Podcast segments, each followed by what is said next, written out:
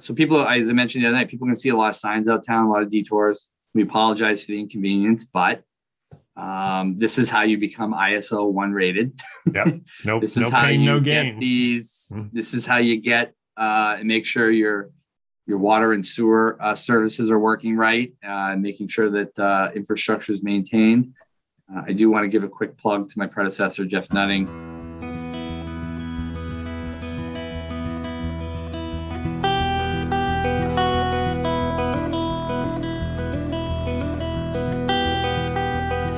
Steve Sherlock here for Franklin Matters, Franklin Public Radio, anywhere on the internet at WFPR.FM and in the local Franklin area dial at 102.9. Here, it's Friday for another Talk Franklin session with our town administrator, Jamie Hellen. Jamie, happy Friday. Happy Friday, Steve. Good to see you. Yeah, so it's always good to talk Franklin on a Friday with you, Jamie, because you can give us some insights that I'm sure the residents that care to listen, and we encourage that listening process, um, will will be will benefit from because there's an awful lot going on. It's pretty much our busiest time of the year. I think, it, as you know, I'm a big football fan, and regular listeners know I'm a football fan. I use a lot of football, Football metaphors, terms, but if we're yeah. really in our playoff run here, you know, to the uh, to the budget hearings in in May. Uh, but the legislature is doing a lot of stuff up on Beacon Hill. Yeah, Um, Congress is very active right now. Um, you know, stuff that may not relate to the local communities, but still, this is really, you know, when the uh, legislative and um, uh, administrative branches kind of really are doing a tremendous amount of work. It's really one of our busiest seasons. Um, and as you know, you know, the municipal calendar gets a little more complicated once the 4th of July for summer hits. So we all try to rush in and get a lot of things done, which is good. Uh, but it, right now, we've got a lot of great projects up in the air, and um, there's just a lot of things going on all over the place, which is uh, which is good. there is. Yeah, and we'll jump right in, being mindful of your time and appreciative of Mhm. those who are spending time listening. You had a major announcement that, from my point of view, obviously for those who were carefully listening, was coming. We knew it was coming. We weren't sure exactly when, Mhm. but uniquely, it's nothing that either you specifically or the council actually needed to vote on, and yet the community benefits in a couple of ways, and that being the class one announcement that the Yeah. Franklin Fire Department has achieved, achieved and now is in a special group, a unique, uh, small contingent of folks in the country. I would even say microscopic. Microscopic, Um, yes. You know, uh, so if folks didn't hear, the fire department um, was awarded this week a uh, what's called an ISO uh, Insurance Service Organization Class One rating. They are the Standard and Poor's, the Moody's, if you will, the rating agency that rates uh, public safety fire departments throughout the country. As the uh, representative drove all the way here from Syracuse uh, to be there uh, on Wednesday, Joe, and as he noted, they do 40 over 45,000 fire departments in America Just a few. and just a few. And the town of Franklin became only the 459th municipality in the country So to reach a class 1% status. math? Uh, yeah, but we always talk, we always me- metaphorically say the 0.1%, right? We always allude to it to convey the exclusivity of something that we're Mhm. talking about Right. this is literally one where it is not a metaphor it is the it is literally we are in the 0.01 percent uh, of of uh, the best fire departments in america Mhm.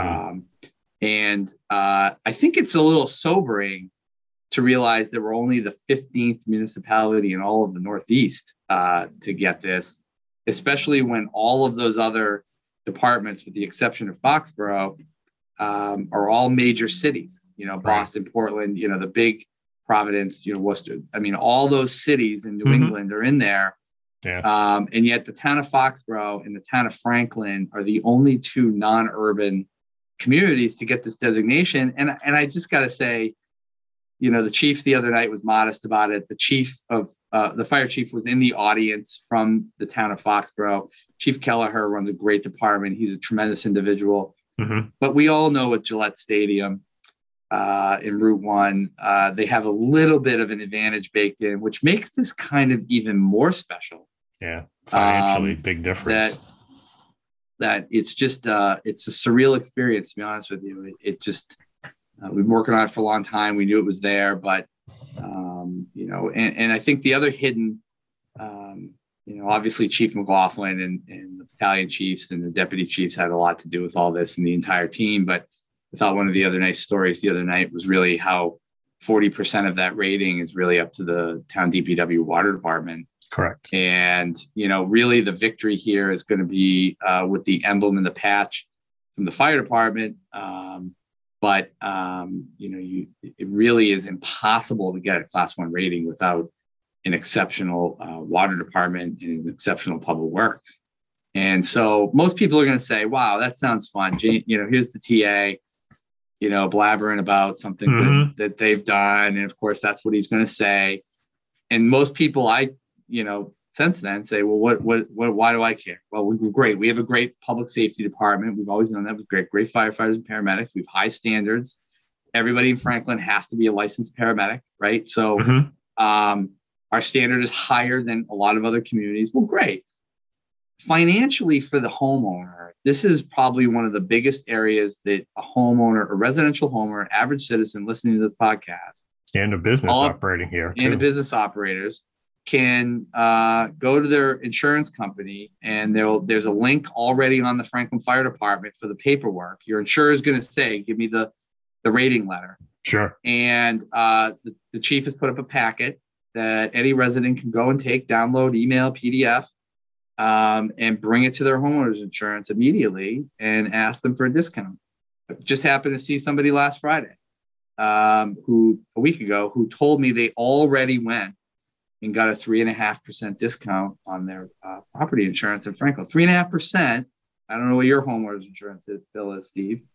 Um, but with costs rising and inflation and gas, and obviously we'll talk about stormwater in a minute with some other things.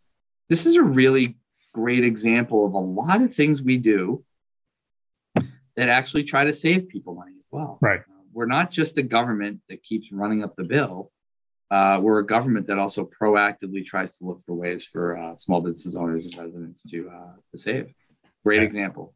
Yeah. Now, and to reinforce the point, I think on two uh, additional areas. Clearly, to you, I think some of your conversation there was, you know, we're always touting it. So now we have a comparative, a standard by which we can truly be compared as to be taught, part of the elite uh, and numerically as well. So that's good.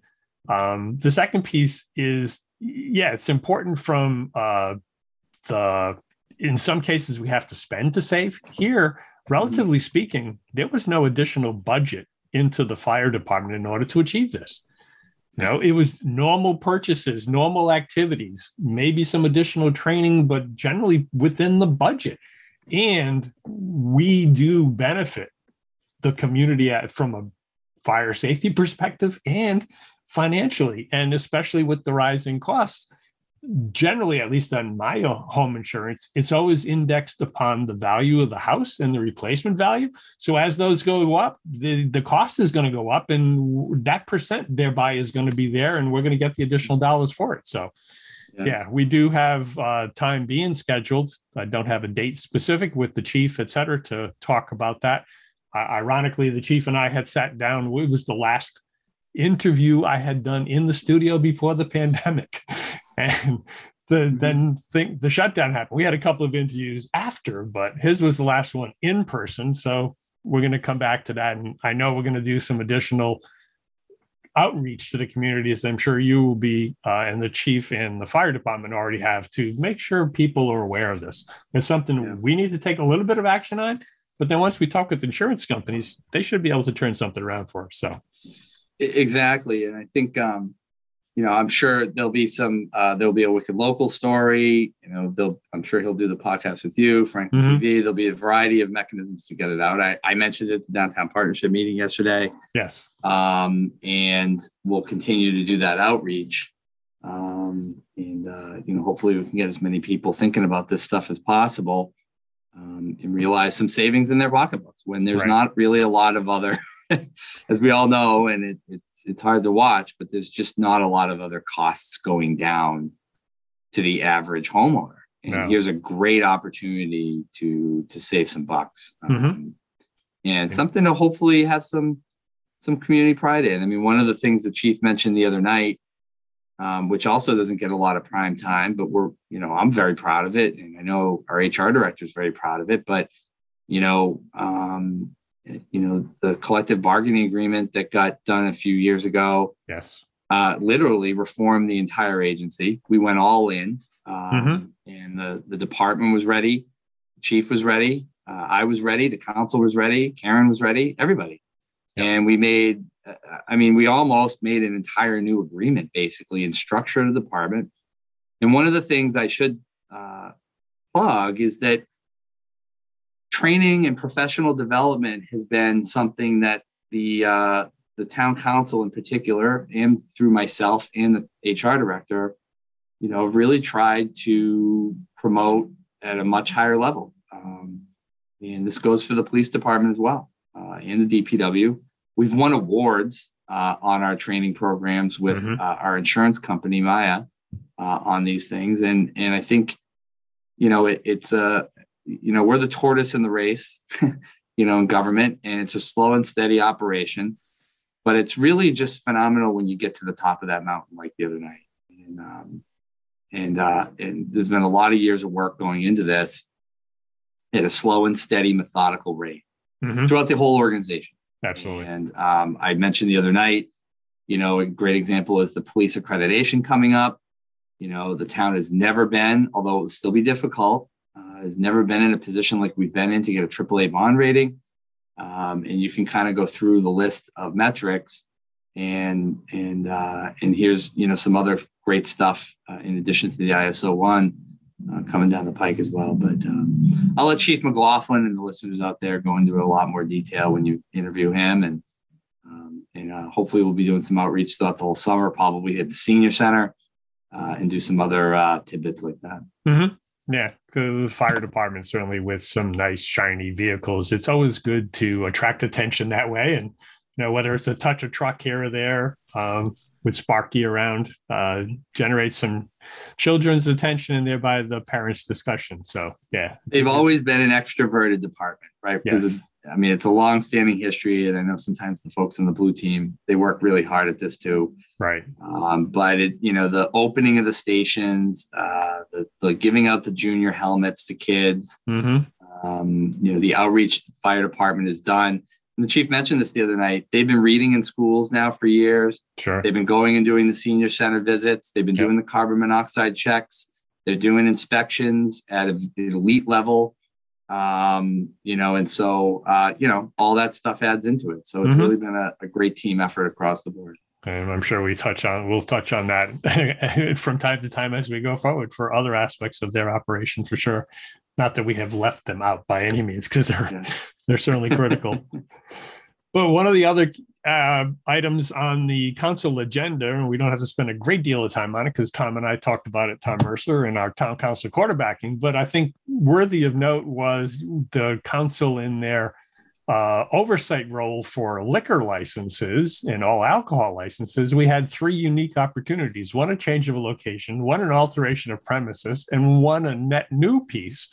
And as I think you and Tom announced, now we're sitting in a position where we have actually more restaurants operating than we did pre pandemic. Now it's a couple big victories from this week. One, uh, for, obviously for Birchwood Cafe, which is wonderful for them, uh, and obviously Poor Richards with their move. Uh, mm-hmm. It's great for them. I know, I know the Ann and the, the family wanted to do that, and um, they're going to continue their extraordinarily creative uh, stuff over there. But also is um, is really the fact that you know as we come out of the pandemic, not only are we dealing with the ISO ones and police accreditation and all these other things we've been talking about, but we have more restaurants uh, licenses out in town than we've ever had. And that's a good sign. Um, and number two, um, it really speaks to uh, a three restaurant is really the first applicant under the new rules under the state for outdoor dining to have gone through the permitting process for a permanent outdoor deck and um, I think you're starting to see uh, a lot of change. These are the kind of good things I think from the pandemic.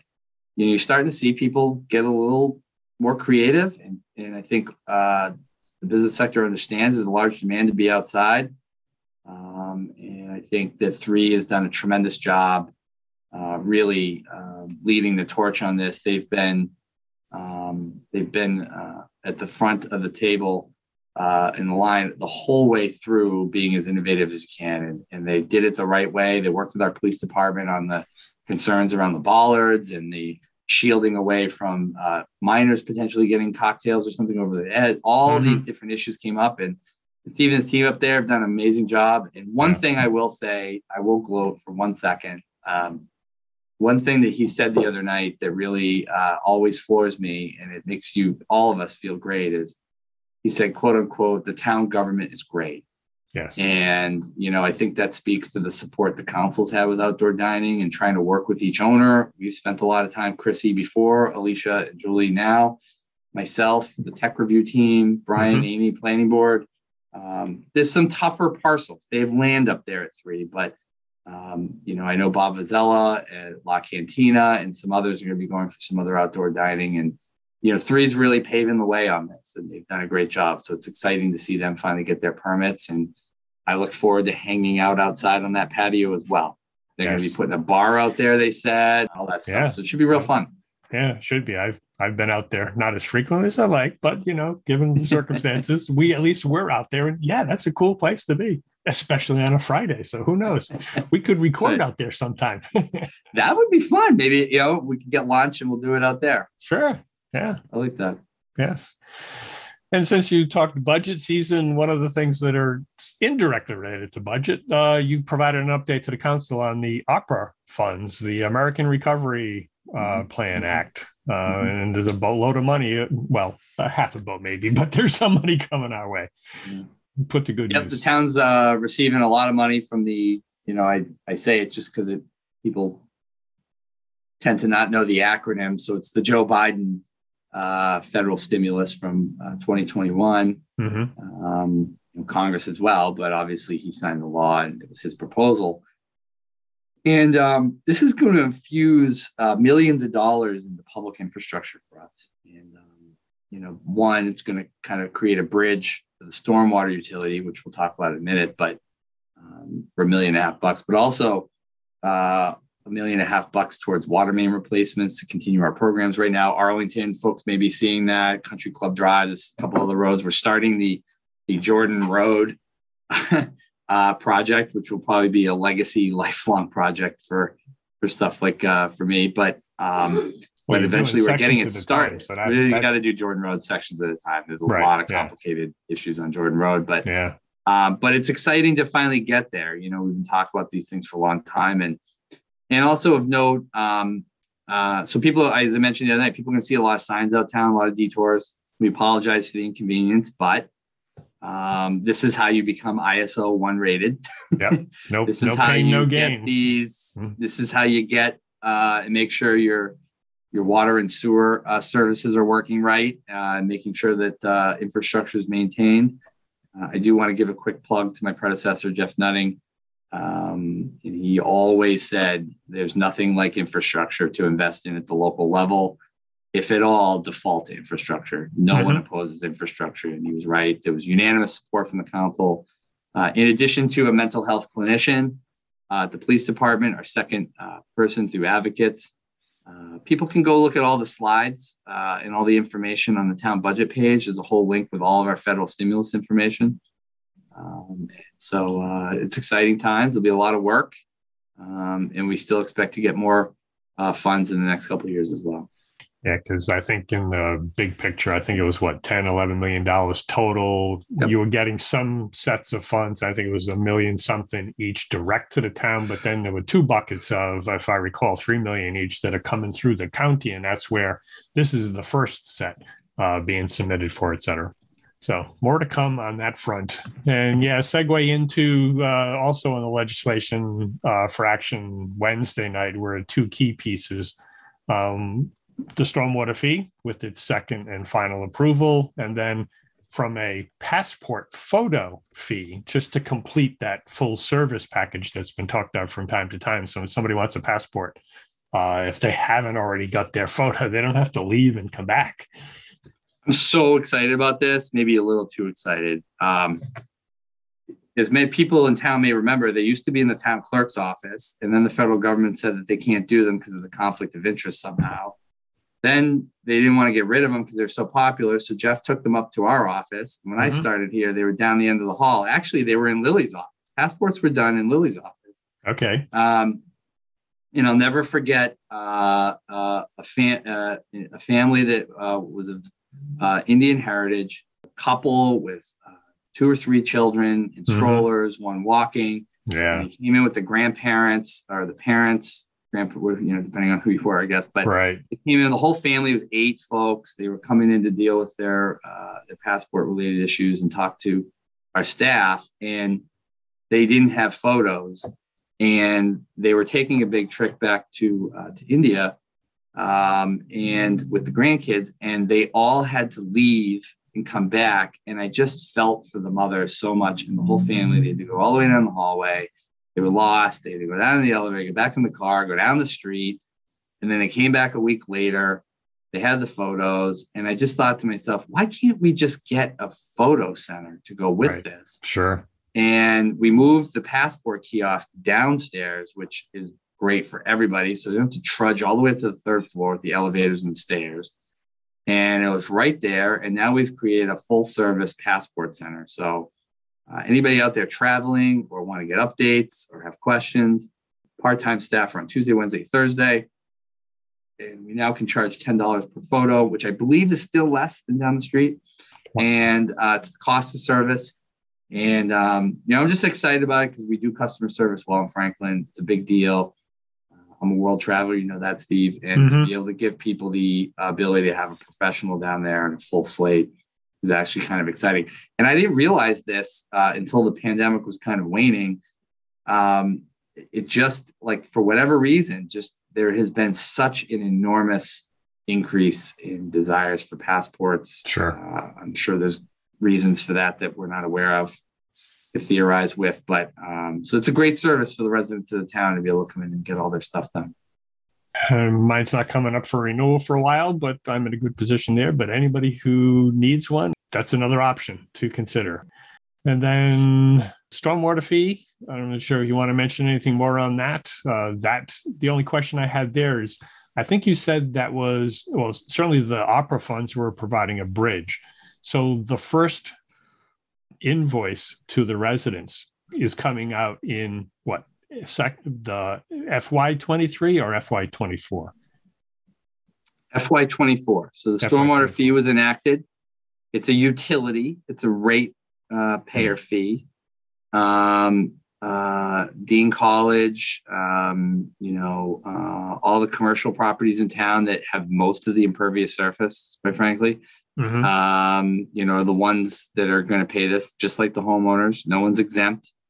Um, you know, like people talk about places of worship, Dean College, schools, they're exempt from, um, you know, uh, property taxes, which is true under state law. Mm-hmm. Um, nobody's exempt from this because they're all town, a user of the system. Yeah, town and school budget you have to include. Town and school budgets will have to include in there. Yep. Um, there are going to be credits, waivers for hardship. There's a variety of other mechanisms. Um, you know, but the important thing is is that um, you know we're going to avoid any uh, penalties in the federal government, and it'll be set up like a utility, just like water, sewer, and refuse. Um, the costs will ebb and flow over the course of the program to clean up the Charles River. Um, but I think the most germane issue is is that um, you know when people are going to complain about taxes or fees going up, you know I don't think there's anybody who's who's asking for them to really go up by a lot all the time. We know that the majority of the public is looking to contain costs.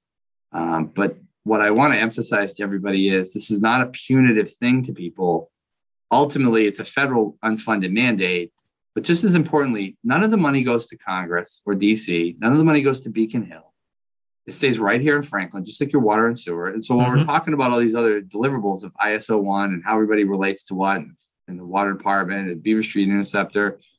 and all these big projects, it's really an investment in your community's infrastructure.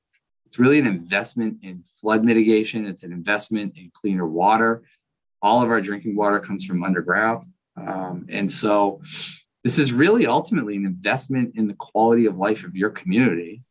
You know, I respect everybody's different opinions on it, but I think with the course of the meeting, I think as we've talked about this, Steve, you've been a part of it. It's been four years talking about the MS4 permit, maybe five. And then it's really been stormwater for 15 years in Franklin, uh, back to the bylaw um, that set out uh, the new standards back in the mid 2000s. Mm-hmm. Town of Franklin is known as a regional to um, nationwide leader on this issue, putting in one of the first bylaws back in the mid 2000s. Uh, we've been way ahead of the curve, and this allows us to stay ahead of the curve. Yeah, I think coincidentally it started in 2007, 2008, back when I started doing this as well. So I've yeah. been here in stormwater all the time. Um, yeah. But yeah, and at least from a residential perspective, I've got a rain barrel, so I'll be able to get a credit.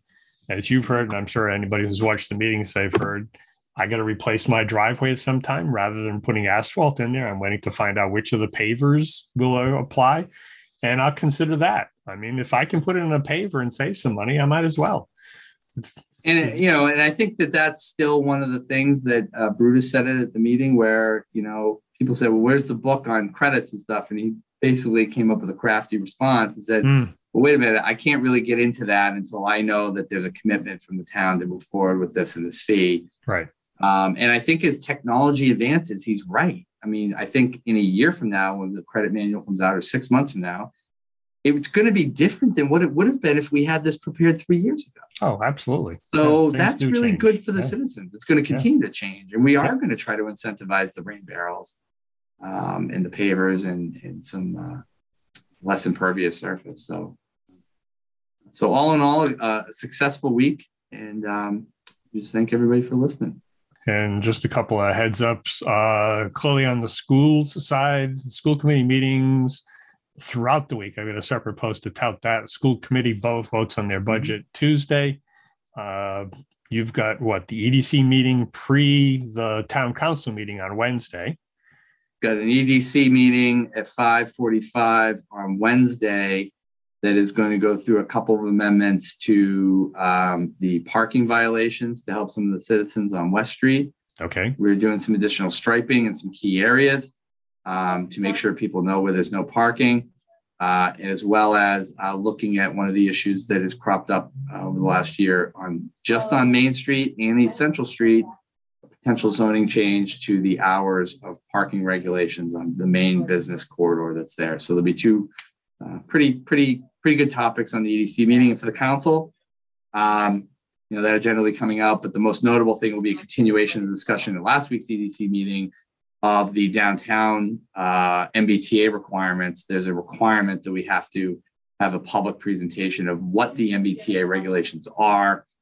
I expect that to be a lively topic. I'm sure will, given the, the, we run out of time on the other night. So yeah, I'm sure there's going to be some pent up questions, etc.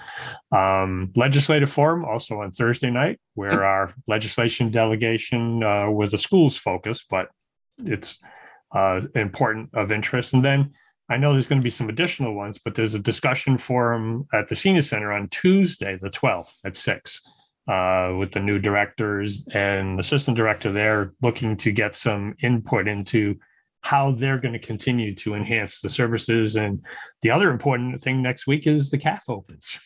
April 11th, let's end off with some food. April 11th, our new chef uh, down at the Senior Center, Anne, uh, we're looking forward to her. For those that follow Instagram, you can see some of what she's been cooking up. Those try out in the delightful. new kitchen.